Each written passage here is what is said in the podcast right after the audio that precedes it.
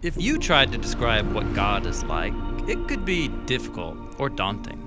But when the people who wrote the Bible pondered the mystery of God, they consistently describe God's character in this way: compassionate and gracious, slow to anger, overflowing with loyal love and faithfulness. We're going to look at the second key word in this statement, gracious. The Hebrew word is chanun, which is related to the Hebrew noun chen. This word, chen, is often translated as grace or favor, and if you study how this word is used throughout the Bible, you find a fascinating story. One meaning of chen is delightful or favorable. In the Psalms, a skilled poet is said to have lips of chen, that is, he can craft beautiful words that bring delight.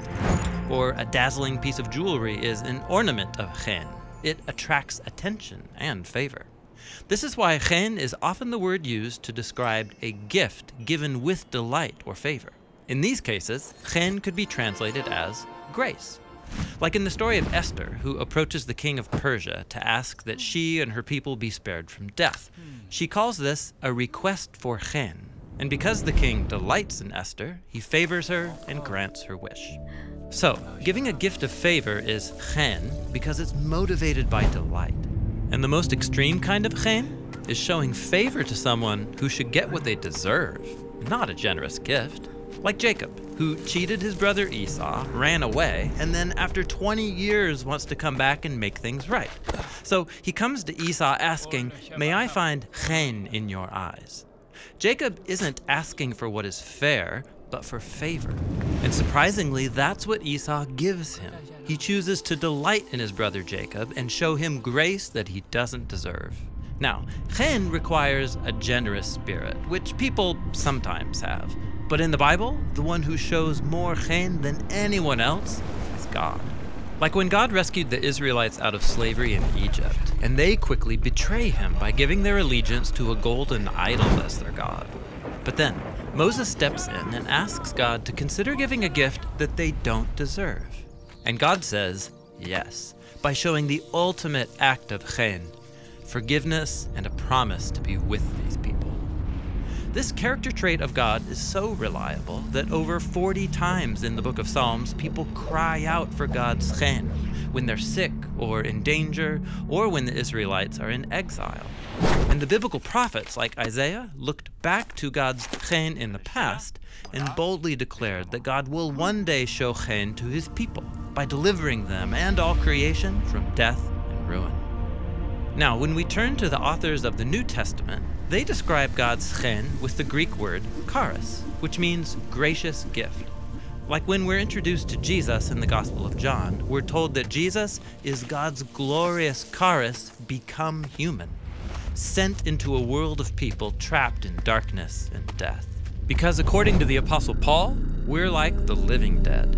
God has handed humanity over to the destructive consequences of our selfish decisions. But, Paul says, God is rich in mercy, and by his charis, he's rescued us.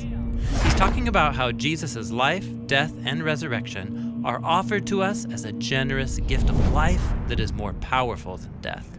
And as with any gift, all one has to do is receive it. So now you can see why the biblical authors talk so much about this description of God's character throughout the Bible. When people are willing to own their failures and ask God for chen, he has a consistent and generous response.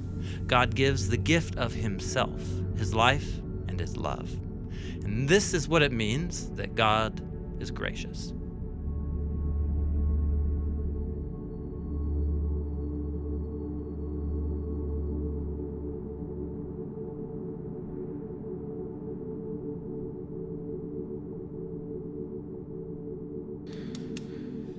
Well, this morning's song is Amazing Grace, My Chains Are Gone.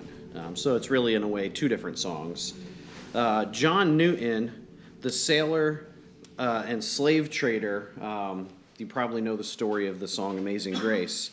After his long life of a sailor living everything that you would imagine a sailor in that era was like, ultimately became a slave trader, and then eventually he found God and became an abolitionist and fought to end the slave trade in Great Britain. So he ended up writing hundreds of hymns over his career, as well as becoming an evangelist and working to spread the gospel and fight the slave trade. Somewhere in the mid-2000s or late 2000s, production on a film, Amazing Grace, about William Wilberforce's efforts to abolish the slave trade in the British Empire, was in production, and Chris Tomlin was asked if he would write something based on the hymn Amazing Grace to be part of that film's soundtrack or in the credit scene. So he wrote that little chorus and kind of recorded Amazing Grace in a little bit of a different style. So that's really the core of the song that we know. I'm going to go through a few of the verses in Chris Tomlin's version, just look for a few themes that I see in those stanzas, and then talk about two specific principles that I want us to remember from this hymn. So verse 1, Amazing grace, how sweet the sound that saved a wretch like me. I once was lost, but now I'm found, was blind, but now I see. In John chapter 1, verses 14 to 17, there are a few verses in here that say this: the Word became flesh and dwelt among us, and we have seen his glory, glory as of the only Son from the Father, full of grace and truth. For from his fullness we have all received grace upon grace. For the law was given through Moses, grace and truth came through Jesus Christ. And the way that's written, grace upon grace, can also be translated grace in place of grace or grace instead of grace, talking about the law and Jesus. So what we see in that scripture selection there is that Jesus is the favor or the kindness or gift that is given to us. His grace replaced the grace of the law. Or, inspired by the way Jesus talked about his relationship with the law, maybe we could say, for from his fullness we have all received grace, fulfilled by grace. And then in Isaiah 29, verse 17 and 18, we hear this: is it not yet a very little while until Lebanon shall be turned into a fruitful field, and the fruitful field shall be regarded as a forest? In that day the deaf shall hear the words of a book, and out of their gloom and darkness the eyes of the blind shall see. And then in verse 2, 'twas grace that taught my heart to fear, and grace my fears relieved. How precious did that grace appear, the hour I first believed. See if you can kind of hear those words in this passage from Exodus 20.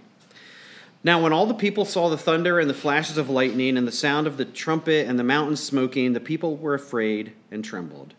And they stood far off and said to Moses, you speak to us and we will listen, but do not let God speak to us, lest we die.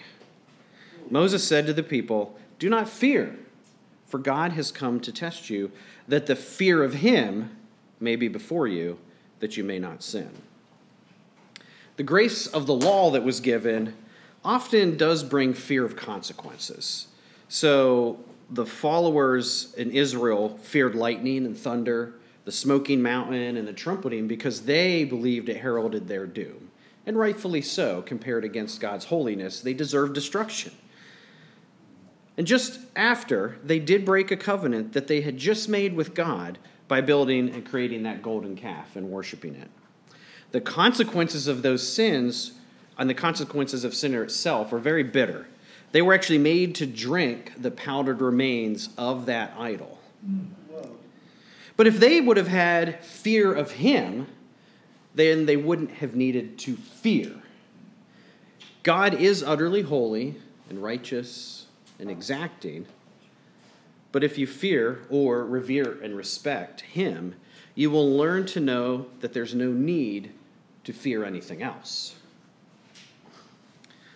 'Twas the law that taught my heart to fear, and Jesus my fears relieved. How precious did Jesus appear, the hour I first believed. And then the chorus that Chris Tomlin wrote for this song, my chains are gone, I've been set free. My God, my Savior, has ransomed me. And like a flood, his mercy reigns, unending love, amazing grace. The world's power structures are often an illusion. Jesus told us he looks at a man's heart, not at his outward appearance. So the reality is that a slave trader like John Newton can be the one in chains, despite the appearance of power that he carries in his world. So this refrain carries the subtext that a slave trader ultimately helped set slaves free, but also that he himself needed freedom from sin and the wicked use of his strength and status. And despite deserving justice and retribution, God chose to pay the ransom for that spiritual slave. God's ways are not our ways, and his thoughts are not our thoughts. What seems to be free may in fact be imprisoned, and what seems to be bound may in fact be free. Acts 12:7. And behold, an angel of the Lord stood next to him, and a light shone in the cell. He struck Peter on the side and woke him, saying, "Get up quickly!" And the chains fell off his hands. Then in 2 Timothy 2:9, for which I am suffering, bound with chains as a criminal. This is Paul writing. But the word of God is not bound. Therefore I endure everything for the sake of the elect, that they may also obtain the salvation that is in Christ Jesus with eternal glory. Peter was physically shackled, but God already had set a plan for him to be freed. Paul was wrongfully imprisoned, but he actually became more bold and free to preach about the way of Jesus. In the next verse, the Lord has promised good to me. His word my hope secures. He will my shield and portion be as long as life endures. Isaiah 40, verse 7 through 8. The grass withers, the flower fades when the breath of the Lord blows on it. Surely the people are grass. The grass withers, the flower fades, but the word of our God will stand forever. And in Psalm 28, 6 through 9, blessed be the Lord, for he has heard the voice of my pleas for mercy. The Lord is my strength and my shield. In him my heart trusts, and I am helped. My heart exults, and with my song I give thanks to him. God is faithful and true. And this last verse that wasn't written by Newton or Tomlin, that was added by editors somewhere in the history of the song, the earth shall soon dissolve like snow, the sun forbear to shine, but God who called me here below will be forever mine. Will be forever mine. You are forever mine. In this verse, I hear the promise of the world's great unmaking, as everything is thrown into the furnace. Isaiah 13, 9 through 11 says, behold, the day of the Lord comes, cruel with wrath and fierce anger, to make the land a desolation and to destroy its sinners from it. For the stars of the heavens and their constellations will not give their light. The sun will be dark at its rising, and the moon will not shed its light. I will punish the world for its evil and the wicked for their iniquity. I will put an end to the pomp and the air of the arrogant, and lay low the pompous pride of the ruthless. But God is purposeful and faithful to his original plan. So the world's unmaking is in preparation for its remaking. The sun extinguished will be followed by his sun, even more brilliant. Isaiah 30, 25 through 29 has this promise. And on every lofty mountain and every high hill there will be brooks running with water in the day of the great slaughter when the towers fall. Moreover, the light of the moon will be as the light of the sun, and the light of the sun will be sevenfold, as the light of 7 days, in the day when the Lord binds up the brokenness of his people and heals the wounds inflicted by his blow. Behold, the name of the Lord comes from afar, burning with his anger and in thick rising smoke. His lips are full of fury, and his tongue is like a devouring fire. His breath is like an overflowing stream that reaches up to the neck to sift the nations with the sieve of destruction, and to place on the jaws of the people a bridle that leads astray.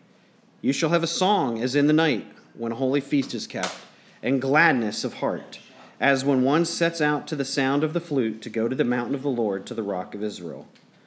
There's no need to fear when we fear him. If God is your portion and your shield, it doesn't matter that the entire cosmos is folding in upon itself in a brilliant flash, because your faith is in someone who stretches beyond the universe, who in fact sustains it with his unshakable, unfading word. So those are a few of the themes that I saw in those stanzas, but then there are two principal items I want to talk about this morning that I take away from this song. Number one is that God is generous. We read John 1:16 earlier. God repeatedly offered a resolution to humanity after their faithless rejection, And in the Old Testament, he did it by providing a law and a nation that was set apart to keep his relationship with humanity alive. And ultimately, he did it by providing himself as a payment for sin and restoring his presence to his people. John 1:16, for from his fullness we have all received grace upon grace. God is generous when we have no right to receive a gift. And that's exactly what makes it a gift. Romans 3:23 through 25. For all have sinned and fall short of the glory of God, and are justified by his grace as a gift through the redemption that is in Christ Jesus, whom God put forward as a propitiation by his blood to be received by faith. This was to show God's righteousness, because in his divine forbearance he had passed over former sins.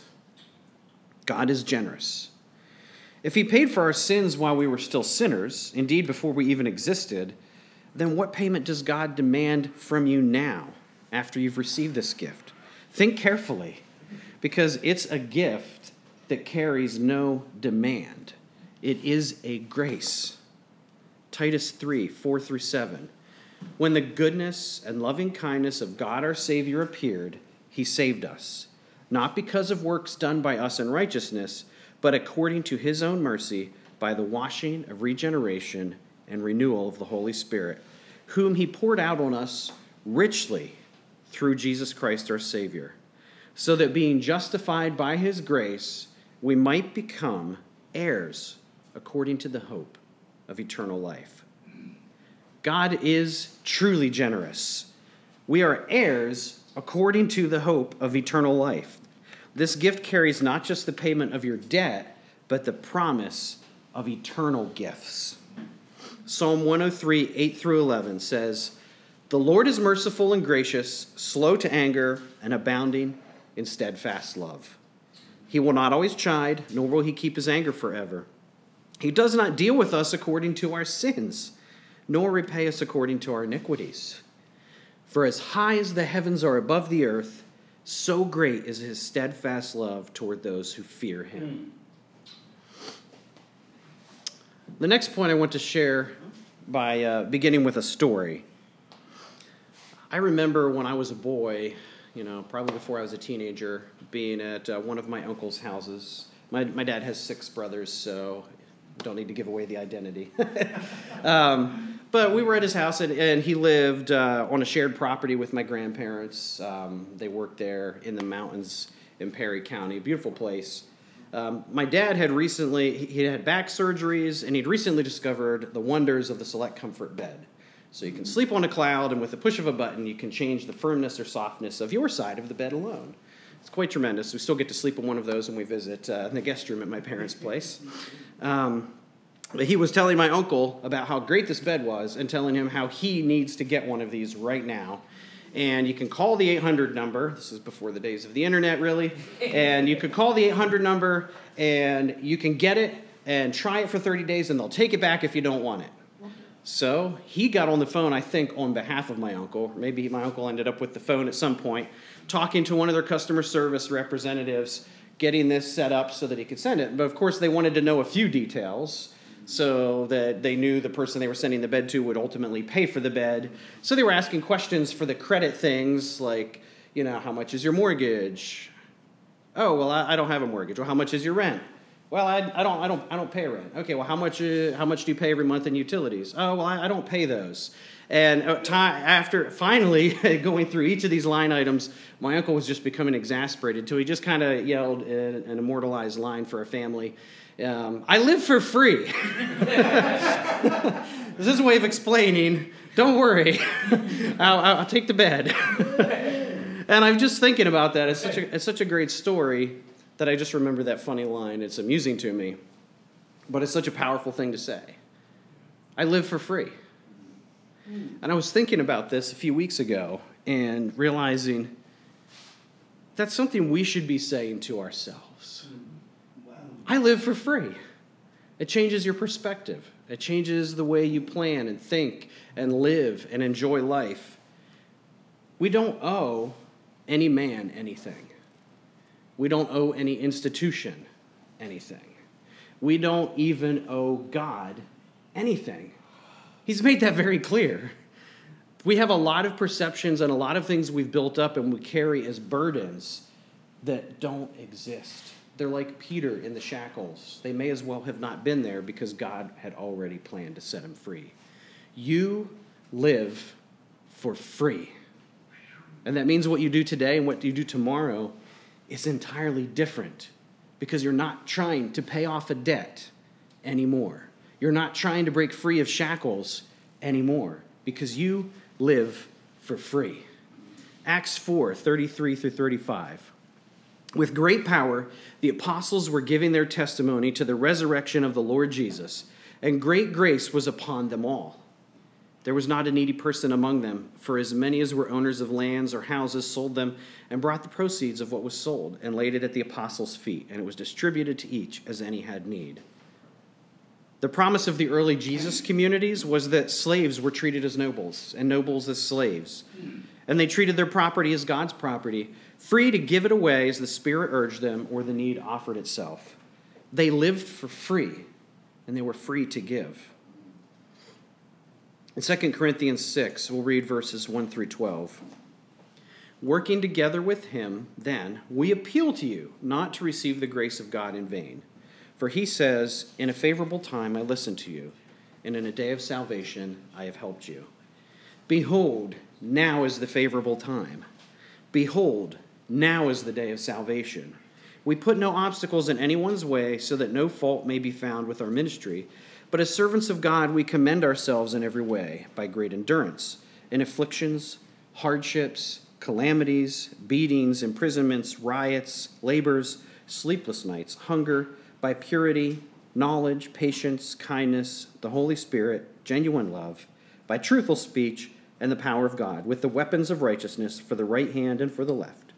Through honor and dishonor, through slander and praise, we are treated as impostors, and yet are true, as unknown, and yet well known, as dying, and behold, we live, as punished, and yet not killed, as sorrowful, yet always rejoicing, as poor, yet making many rich, as having nothing, yet possessing everything. We have spoken freely to you, Corinthians. Our heart is wide open. You are not restricted by us, but you are restricted by your own affections. Paul is sharing in this letter a testimony of living for free and seeing past the world's distinctions as Jesus did. They were called impostors, but they were true. They were put in sorrow, but they were still rejoicing. They were impoverished, but they still made many rich. They had nothing, but they possessed everything. Paul and his fellow workers lived for free without regard to their external circumstances. Psalm 103, 8-11. The Lord is merciful and gracious, slow to anger and abounding in steadfast love. He will not always chide, nor will he keep his anger forever. He does not deal with us according to our sins, nor repay us according to our iniquities. For as high as the heavens are above the earth, so great is his steadfast love towards those who fear him. Where the Hebrews were given a bitter drink after their failure, we have been offered something sweet. When Jesus told us, drink, this is my blood, he was offering us the most tremendous gift ever offered because he chose to drink the bitter cup in our place.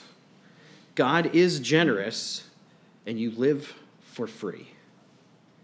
I challenge you to meditate on God's generosity and the truly immeasurable, world-changing vastness of his gift, the grace that he gives us. You live for free. You owe no person, and God himself has declared that you owe him nothing. The illusory shackles that you still think you carry are memories of your bondage. Give them up and be free. If you fervently and faithfully thank God for his gift, you will be changed. That's the beauty of living free.